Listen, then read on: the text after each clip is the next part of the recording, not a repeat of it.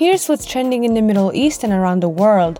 Abu Dhabi's exclusive 2 car number plate sold for 23.3 million dirhams at a charity auction. A total of 111 million dirhams was raised on Wednesday night in bids for rare license plates and exclusive mobile phone numbers. The proceeds from the event will go to the 1 Billion Meals Initiative to provide food for people in need in 50 countries.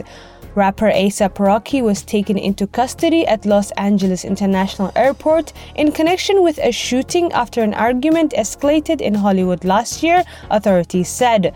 The performer was detained on suspicion of assault with a deadly weapon. Queen Elizabeth II will celebrate her 96th birthday today in Sandringham. The nation's longest lived monarch traveled by helicopter to her Norfolk estate and is expected to be accompanied by her family.